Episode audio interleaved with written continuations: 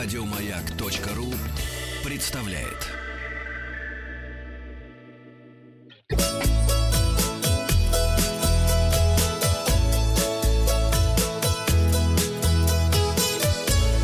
Роза ветров. Здравствуйте, с вами Павел Картаев, и это передача для Это любителей хорошо. путешествовать. Подведем итоги опроса. Я спросил вас, вы везете с собой медикаменты? Нет, покупаю на месте. Разрешенные, давайте так сразу.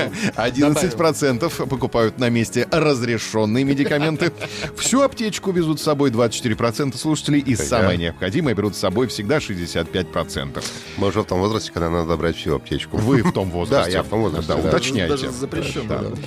Инна пишет, если за границу, то везу всю аптечку, а если по России, то беру только то, что может понадобиться в дороге. Николай пишет, что берет с собой фляжку с дистиллятом, а подорожник и дуб везде растут. Людмила никогда ничего с собой не везет, даже не думала об этом.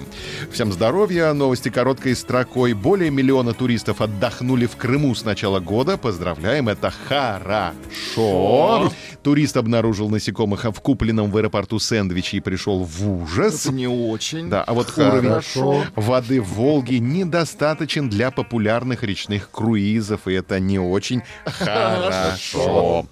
Еще новости. Первый гастрономический конкурс-фестиваль шашлыка пройдет сегодня в Ростовской области. Шашлык — это не просто жареное мясо, ведь Так. на Дону это целый ритуал со своими правилами что? и запретами, а село Челтырь можно назвать признанной шашлычной столицей Юга России. Челтырский шашлык, все знают. Село Челтырь, столица шашлыка. Расположено там 125 заведений общепита на одно село. Ничего себе. 125 заведений То общепита. есть У нас продавцов шашлыка бо- жарят больше, чем едят. в Москве такого нет, да.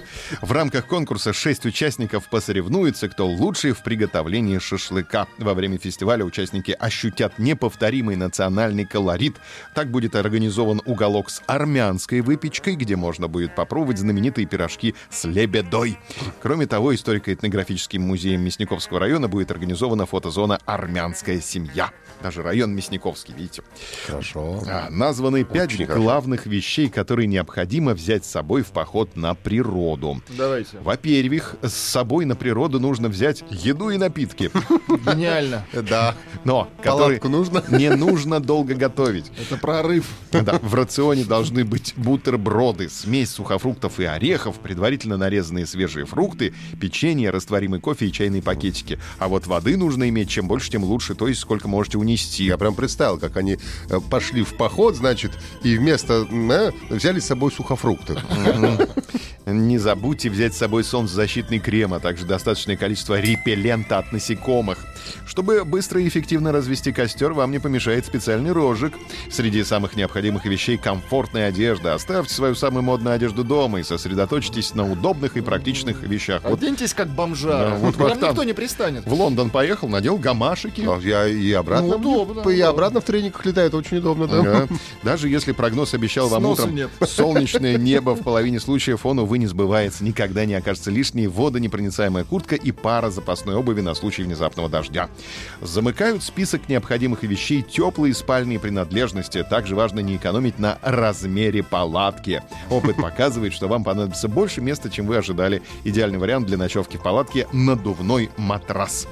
Опрос сегодняшний. Часто ли вы выбираетесь на природу? Каждые выходные, минимум раз в сезон. Не люблю этот вид отдыха. Зайдите в Маяк ФМ, наша группа ВКонтакте.